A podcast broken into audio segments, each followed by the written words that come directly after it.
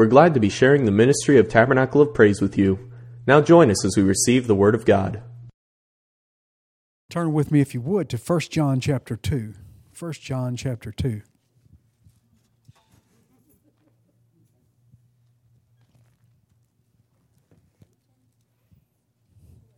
And let's talk about remaining in a right side up, remaining right side up in an upside down world.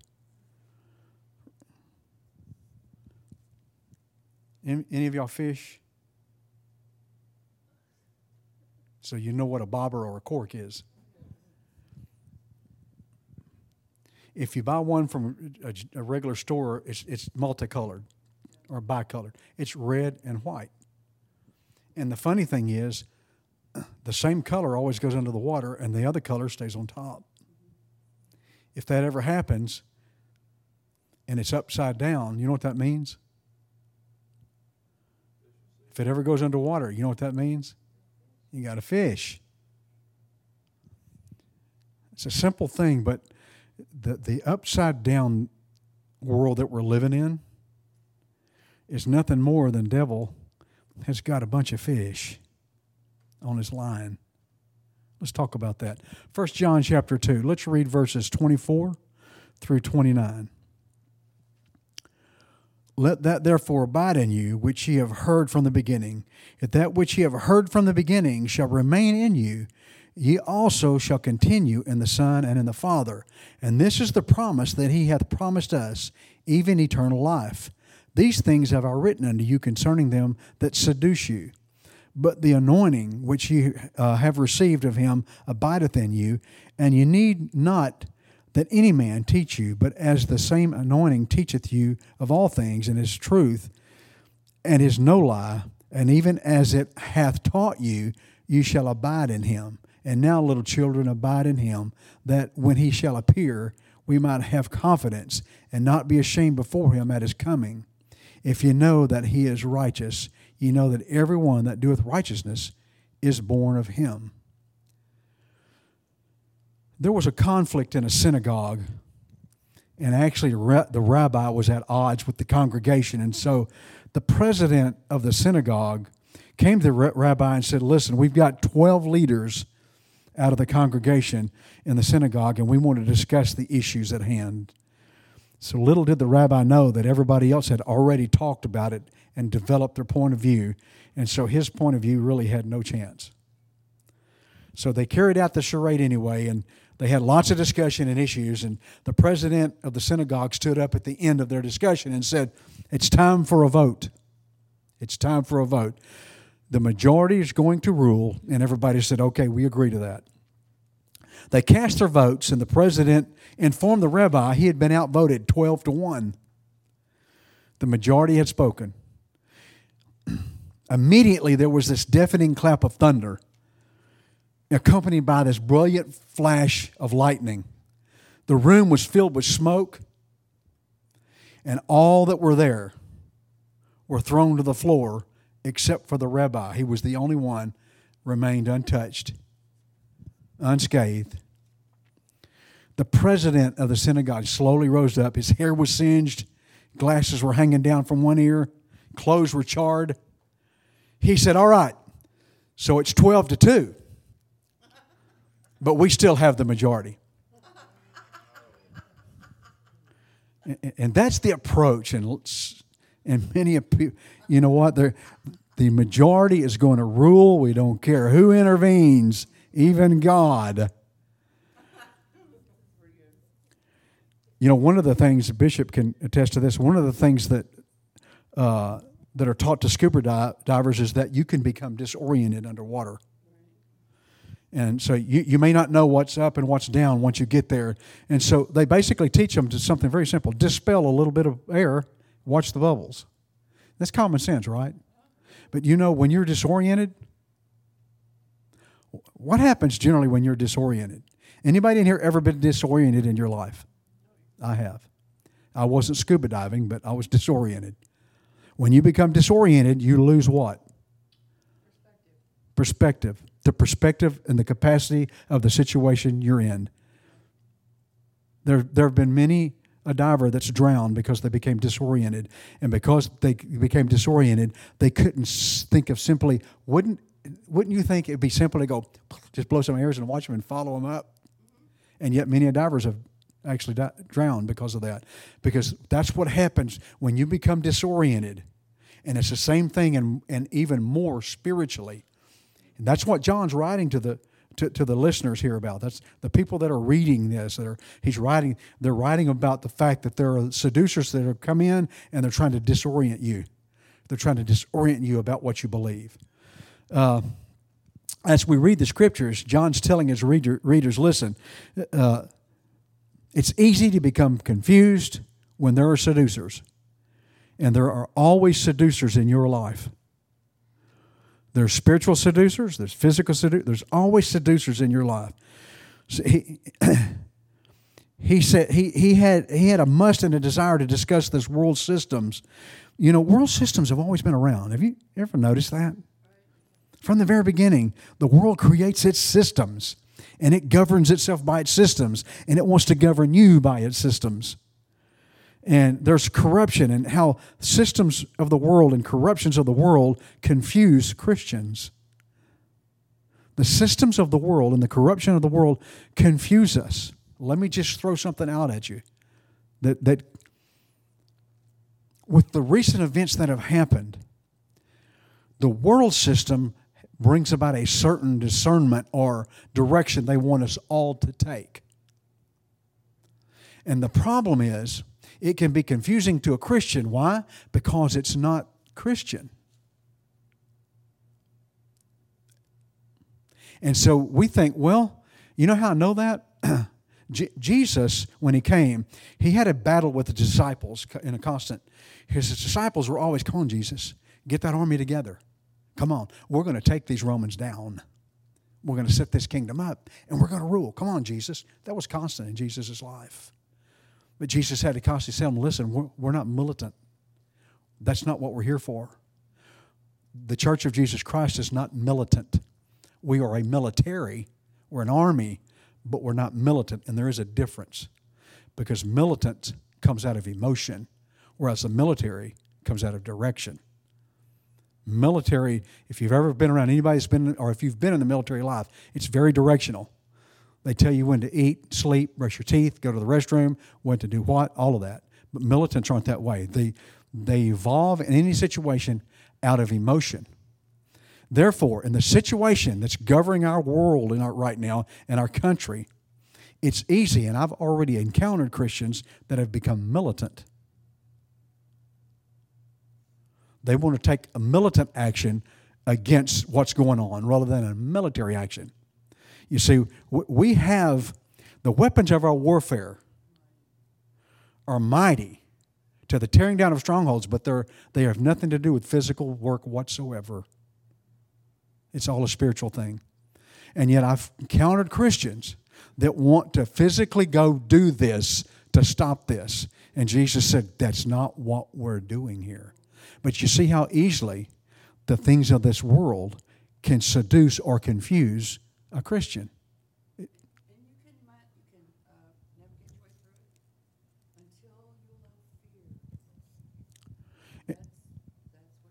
Yeah, and that's the predominance of what's going on now is fear. It, one thing after another has happened this year, but but the predominance in it is fear. It's fear. It's fear and, and fear is not of God. We know that. But understand this there, there are systems of the world and there, there are corruptions of the world that confuse us if we're not careful and understand we're not militants, but we're in God's military, we're in His army. You see, if you look at the lives of those, if you go back in history and look at the lives of those that John's talking to here, their world had literally been turned upside down. It had been turned upside down the Jews that he was talking to were Jews that had been long awaiting a Messiah. Now a Messiah has come and they received him as Messiah and they're now they're worship so that their whole world was turned upside. Think about this a second. Going from the Mosaic law, from the from, from all of that, turning over the law and going into the Messiahship of Jesus Christ. Man, talk about turning your world upside down. The Gentiles, the Gentiles, man, they had this myriad of gods. They had a God for everything. everything. And now they're turned around, they've come to Jesus Christ, and they're serving one true God. So now their world is upside down. You, you see what's happened in their life? Everybody's lives turned upside down. John recognized this. The Holy Ghost spoke to him and said, uh, You know, listen, now there are those that are coming in and trying to confuse you. They're trying to confuse you. Both worlds have been turned upside down. And that's where you remember Jesus said there will be many Christs, and Paul spoke of many antichrists. Those are those seducers that are coming in and trying to, when they see a world upside down, seduce. You know, our world is much like their world was then. Think about this a second. Their world, just the early church, upside down. All the things have been flipped, and all these. Our world's kind of like that now, isn't it? Our world has been turned upside down in the last few months. Just this year. And things happen so rapidly and change so rapidly. You know, if you go buy a computer now, three months obsolete. Three months it's obsolete. Not just not, it's obsolete in, in, in our world today, it just doesn't make sense. The world applauds blatant homosexuality in every form. Doesn't matter, every form. While they abhor someone that has a genuine faith. Man, talk about upside down. We've cloned sheep. How long is it going to be if we haven't already done it? Cloned humans. Because the Japanese claim they've already done it. Talk about an upside down world. Criminals and villains are assailed and made heroes, while true heroes are castigated. Our world's upside down. So, how do we stay on the right side upside of the upside down? How do we do that? Well, verse 24 Let that therefore abide in you, which you have heard from the beginning. If that which ye have heard from the beginning shall remain in you, there's the key. Many people have started in the beginning, but truth didn't remain in them. What they heard and the teachings that they got didn't remain in them. And he said, You shall also continue in the Son and in the Father. So the first thing you got to do is remain in what you've been taught remain in it. That doesn't mean you don't grow. That doesn't mean that you don't focus and, and, and, increase your knowledge, but remain in the very basic truth of what was established from the beginning. Many in this world are going to tell you what you should believe. I don't know when the last time I watched the news or listened to it. I just quit doing it because they're telling us what they want us to believe. Now, I'm talking biblically not Democratic or Republican. They're telling us what they want us to believe. The rights that certain people have because it's their body, the rights that certain people have because it's their life. The right they're telling us what, and it's con- continually, continually, uh, and at worst they're telling us what we do believe is incorrect. Not only are they telling us another way to believe, but they're saying, "Listen, sorry, but you know what you've believed all your life." Not correct. They'll tell you there's many ways to God. Do you know there are Christian organizations that do that? Christian that tell you there are many ways to God. Believe what you will. You know, the early church was facing the same dilemma. This, this is not a new thing. And John just tells them stay on course. Stay on course. You know, watch the the, the uh, 26 mile marathons that they. A few years back, somebody got off course, and they they made the marathon in record time. Pardon? Yeah, yeah. You, you know when you get off course. record time. Sometimes we're not careful. We get off course because we think we're going to play, we're going to make it in God in record time. We're, we're going to go beyond. We have to stay on course. Stay on course. What, what it says is what it says. Remain faithful to what you've been taught. God and His Word are it's a God's Word's a mighty fortress. It's a stronghold. It's a stronghold that's a good stronghold. It's a stronghold that's got foundation to it. Feed on it. It's the only place we have to go to take refuge in this upside down world. There is, listen, there's nowhere else in this world you can go if you want to remain upside and not upside down, is God's Word. Nothing else. There's nothing else. We, we, we have come down, you know, in the early parts of our society, you know, in the beginning, our country had a solid foundation where you could go to places and there were people that would be straight and tell you the truth. We don't have that anymore. We don't have that anymore. There were, there were nowadays, there were lodges that men uh, had that they went there and their whole thing was to bring everybody in their local city or sometimes it wasn't even a city and into that lodge so they could discuss the issues of their environment of their you know what's going on uh, with the people so that they could get a straightforward answer. You think that would happen today? We call that a town hall meeting. You ever been to a town hall meeting? It's a joke it's yeah but they're even before those even before the moose and the elk and all those things, even before that. It's just what they did because it was good biblical principle. Now, yeah, it's nothing more than people getting a mic and shouting. Go, go to a town hall. Go, go try one. Whoever can talk the loudest. And uh, so, the first thing we have to do is stand fast with what we've been taught. John writes to remain faithful to what you know is true. You shall know the truth, and the truth shall make you free. Yeah, there's a there's a powerful verb in there. Make you free. We've just read verse 24. Let's go to verse 28. And now, little children, abide in him that when he shall appear, we, we may have confidence and not be ashamed before him at his coming. So, John is saying here, remain in fellowship with God. Not only do you stick with what you know is true, but remain in fellowship. This is a simple thing that's sadly to say is not practiced very much in Christianity, and that's fellowshipping with God. Do you know what it means to fellowship? The word fellowship means to participate, it's a joint sharing. If I'm going to fellowship with you, I've got to participate with you, and it's a joint sharing if I'm going to fellowship with God, it's a participation. God's participating, but we have to participate. It's a joint sharing. To participate in the kingdom of God means we participate in this fellowship thing. It's an active and current action. It's an active and current. You ever had that deal? They send you in the mail. You have you failed to keep your membership current, so you're out of the club now. Sadly, there's Christians that live that way.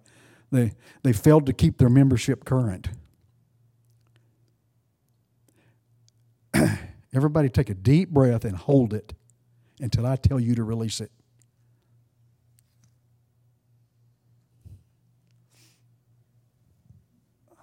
I'm going to take a nap. See ya.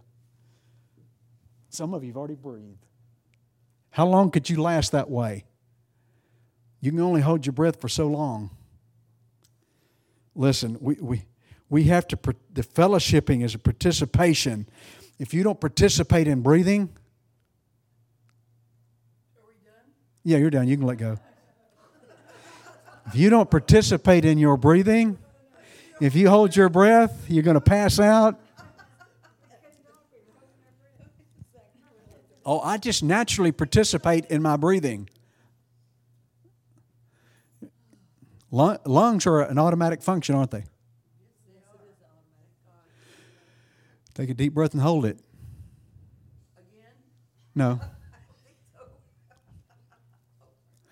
You take a deep breath and hold it. What have you done to your lungs? You've ceased the automatic function.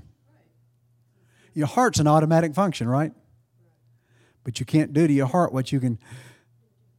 Well, you can, but it's over. I mean, if you stop your heart, it's over, right? So you want your heart to participate in its automatic function, don't you? You want your lungs to participate in their automatic function, don't you? God wants us to participate in an automatic function. It's constant and it's current. It's what keeps us alive. It's what keeps us alive. If we don't, if we don't keep that fellowship, what happens is we begin to pale and, and fall away. Many, many professing Christians only exist. They're not participating, they're not jointly, they're just existing in a kingdom. They're not participating in a kingdom. In the old kingdom, if you didn't participate in the kingdom, you know what they did? In the old days of kingdoms, eh, they didn't put you out the gate. You were a misuse of life. they just did away with you. Many professing Christians only existing live by practical purposes, but they're dead inside. They live by practical purposes. What do I mean by that? They go through the motions. I know I'm supposed to do this, and I know I'm supposed to do that, and I know, and these are all good things that I'm supposed to do. And but inside, there's no life. There's no life. That's how their world becomes upside down. Because they haven't learned, number one, they haven't learned to stand fast to their truth, to what they've been taught, and they haven't had that functional relationship with God. Listen, failing to participate in your faith will allow every wind of doctrine, every change to sweep into your life. If you're not actively participating with God in prayer and word, listen, I, it's, it, it's a fearful world today because there's too many. 50 years ago, if I was out of the word for a while, there wasn't too much outside influence. But today, the outside influence has gone so great that if I'm a day without the word, there's an outside influence. It's either on the television, it's on the radio, it's on the computer, it's somewhere, it's somebody. And so I need to be aware, very aware every day. Uh, yeah, if you if you fail if you fail to participate in your faith, it allows every wind of doctrine to come along and sweep you away sweep you away. I'm surprised and shocked at some very close friends of mine that have been swept away in other winds of doctrine. Pastors that have been swept away in winds of doctrine. What do you mean? Well, they saw, well, I need my church to grow, and if I preach that truth, it's not going to grow. So I, it's not that I don't believe that, but I just won't preach that. That's a doctrine, that's a teaching. He has now taught himself how to fill a church without truth. If you want to continue in fellowship with God, you've got to participate. You've got to participate. It's, it's a must. If you want to keep breathing, you, if you want to keep living, you, it's fellowship with Him that keeps your world right side up and not upside down. If you stay in fellowship, He says right here, when Jesus returns, not only will you not be embarrassed, makes you wonder here, because if you look at the scripture, that if we abide in him, when he shall appear, we may have confidence and not be ashamed. You know, I'd, I'd, hate to know. I don't know if it's possible that when Jesus comes and, you know, I'm embarrassed that, you know, you know God, I really hadn't been doing what I. If you stay in fellowship, listen, you're going to reap an eternal fellowship. Verse 27 But the anointing which ye have received of him abideth in you. Remember, remember the truth that you've been taught. Stay in fellowship with him. And don't forget, you've been filled with the Holy Ghost. That's what he's writing here to these people that, that are having these outside sources, these seducers that are coming in and their upside down world and the change that's happening in their life. That's what's going on here. And he said, Listen, don't forget, you've got the very living God living inside of you. The Holy Ghost leads and guides us into all truth. So many times, people will try to understand something without direction from God's Spirit. You ever read Scripture and you try to understand it? and you don't understand it? And so, what do most modern day Americans do? Google it. Google it. Because on Google, they'll tell me what it means. Ah, now we've got a wind of doctrine here that we're not even up, up, ups. Or, you know, here, here's another one. I'll just, you know, I'll go to commentaries. There's nothing wrong with commentaries. But listen, if you're trying to understand something, go to a commentary. But listen, that's not God's law, a commentary. That's somebody's comments on it. That's the next one. Call Bishop.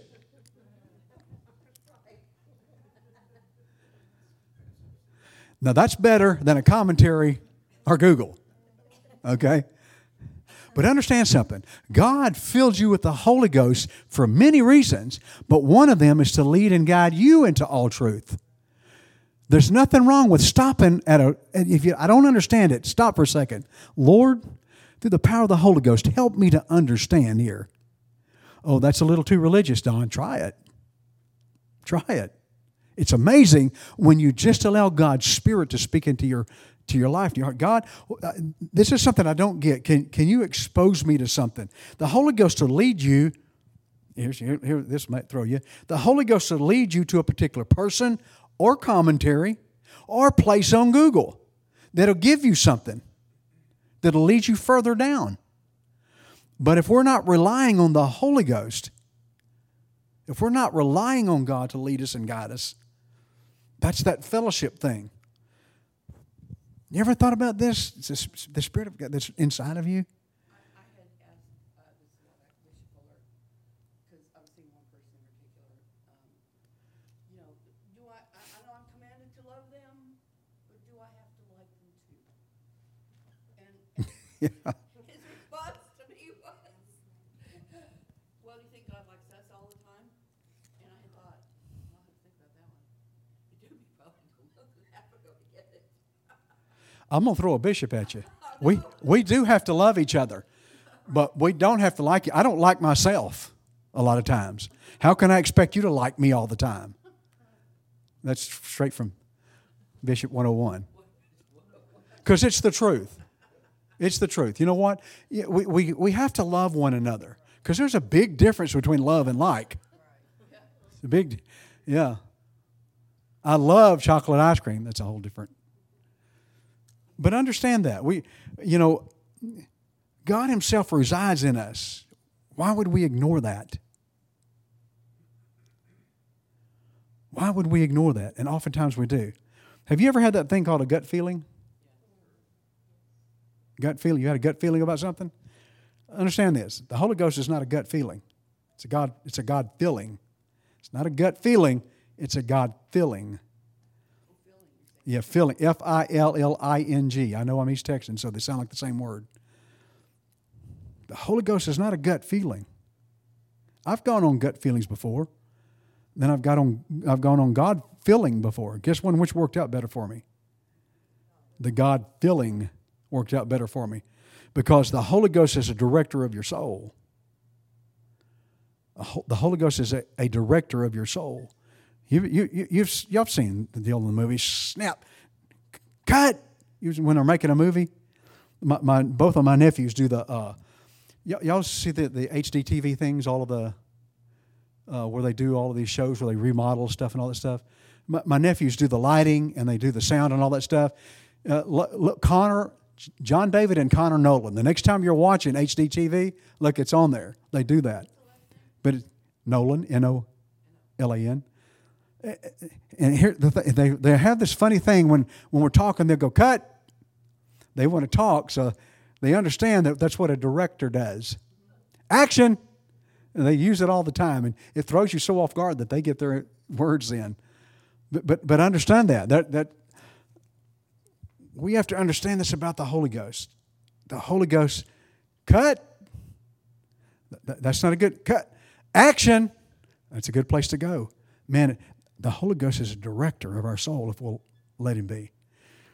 The Holy Ghost has purpose in all believers, and that's to keep us right side up in an upside down world. Without the Holy Ghost, you're not going to stay right side up. Can I share something? Um, a few months ago, I had, I was, it was like early in the morning, I was praying, and I got, I guess it was a vision, and I saw two balloons in front of me. I saw a red balloon and a yellow balloon. And I said, well, Lord, what does that mean? And he said, those balloons are you. I said, what do you mean? He said, pick up the red one and blow it up. So in my mind, I'm blowing up this red balloon. He said, let it go. And it, I did, and it spun around and it fell to the floor. He said, now blow up the yellow balloon. And so I blew it up, and he said, now tie it off. So I tied it off and flicked it up in the air, and it bounced around, hit the floor, but it bounced. And I said, what does that mean? He said, the red balloon is you when you read my word, but you don't stay in my word. You, you fall, and you're easily deflated, you fall. But the yellow balloon, when you read my word, if you stay in my word, even when you fall, you're still full of my spirit. Yeah. Wow. Wow. yeah. and when you hit, you bounce. Yeah, you don't. Yeah. Wow. That's awesome. Wow. Let's look at verse 28 again, really quick. And now, little children, abide in him, that when he shall appear, we may have confidence and not be ashamed before his coming. You understand the, the, the, the last thing we want to talk about, if you want to stay upside in an upside down world, if you want to stay right side up, is understand you have a future, not only in this world, but the world to come. Many a person has lost their dream because they forgot their future. Many a person has never achieved their dream because they lost sight of their future. And you have a future, and it's an eternal one. And we often forget that. What we don't talk about enough in, in Christian churches is Jesus coming again. We don't talk enough about that. That, you know, that's going to be the most exciting. if you knew something was the most exciting thing that was ever going to happen to you earthly, would you not wrap your life around what's going to happen? Sure, you would. Because you knew, man, uh, I'm not going to be able to beat that one. That's the top. No, we're not going to be, nobody's going to be able to beat this one. I still like, I had this the other night. I had the Superman dream. Man, I was flying through Albert. Look, and it felt so real. You know, we have a future, and it's it's so far above what we can imagine. If we could just talk about it, you know what? I'm convinced. If I really want to get some ideas about it, I, I need to spend a little time with Jesse because Jesse likes to talk a lot. It's innate in his family. Yeah, I went to I went to his brother. Yeah, but the talking's good, and they talk a lot. You know, they, you know, you, bounce stuff off of each other. You, you talk about things. Maybe I never thought about the rapture was going to be like this, but you thought about this, or, you know, when we go up, are you going to grab my who's the fastest, or silly things. But you know what? If we don't ever get together and talk about Jesus coming again, we lose sight. We guys are going camping together. Yeah, yeah, we'll do a lot of we do a lot of talking when we camp. But we don't do enough talking about Jesus coming again. We we need to really, really, really talk about that. Because is it the ultimate? Without that, there's everything else is meaningless.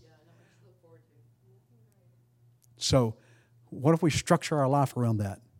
You ever thought about structuring your life around uh, the word rapture is not in the scripture, but you understand what I'm saying?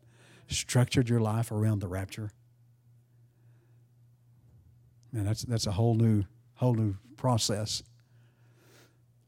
What is John saying here? Listen. Stay with what you know, what you've been taught. Uh, understand that. You know, you've got spirit, you've got life, you've got hope, you've got dream, you've got promise, all this stuff. Why would you leave all of that for these nincompoops over here that are coming here trying to confuse you?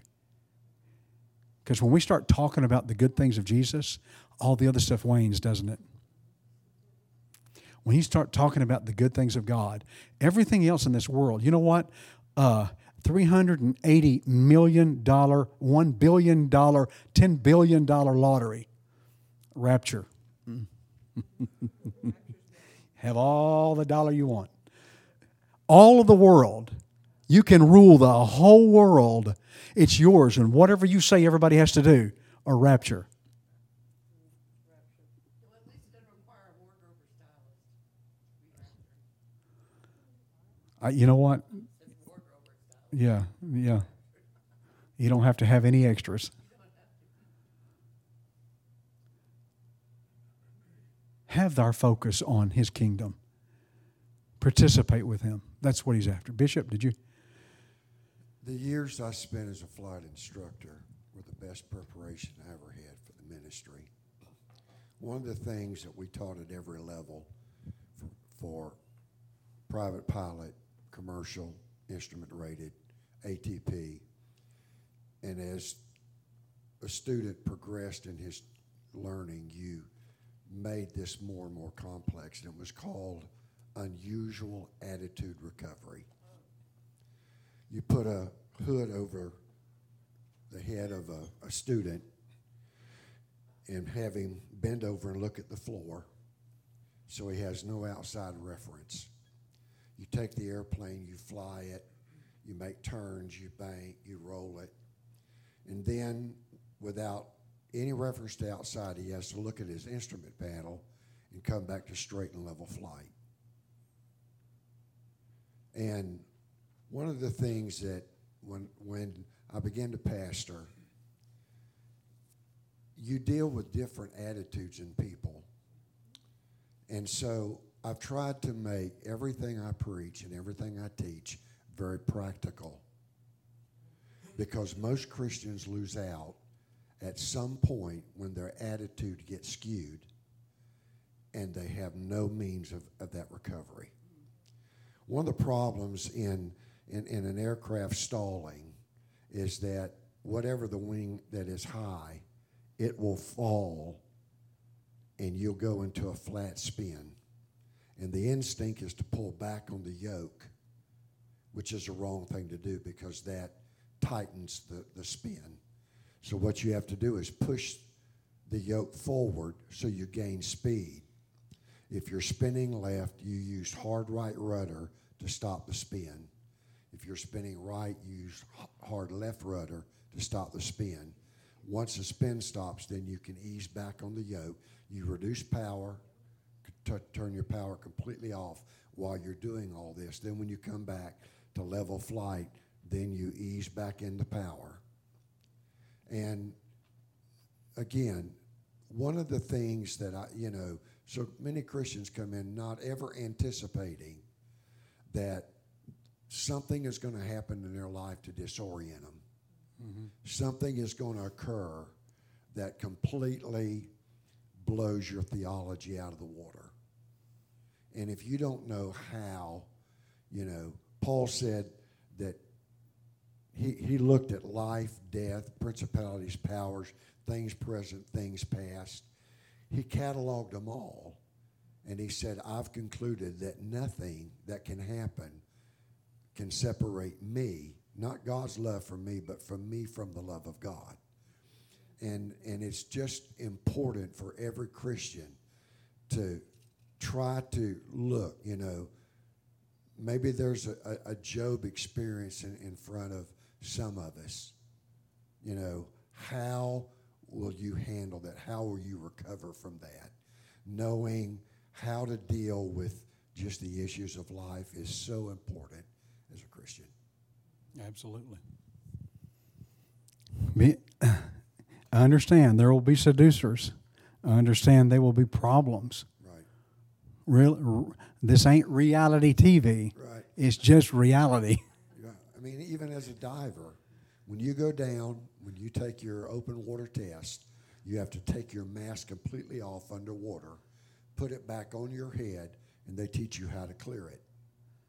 You have to take your BC, your buoyancy compensator, completely off your tank, lay it in front of you, and then be able to put it back on while while you're completely disoriented underwater. I mean, they try to teach for every extent, every extension, but you know, sometimes in the church we don't do that. Yeah. And it's so important to try to prepare people for the worst day of their life. Would you rather go into a disoriented situation with no knowledge or with knowledge? Pretty simple. Understanding that with knowledge, you, you, you have an opportunity to gain, not just survive, but to gain, understand, and become greater than what you are. The Epistle of James is one of the most important epistles for every Christian to master because it is the it is the letter of practical Christianity. It teaches practical Christianity. It is incredibly That's- important. That that's uh, non-USA Christians. We, we, we don't like that, but that's correct. Practical, practical Christianity. For more information about Tabernacle of Praise, look us up online at tabernaclepraise.org. We want to hear from you, so be sure to connect with our Facebook page. We also have a free app that you can use to keep up with events or be notified of bad weather, and you can listen to our sermons directly from the app. Thank you for listening, and have a blessed day.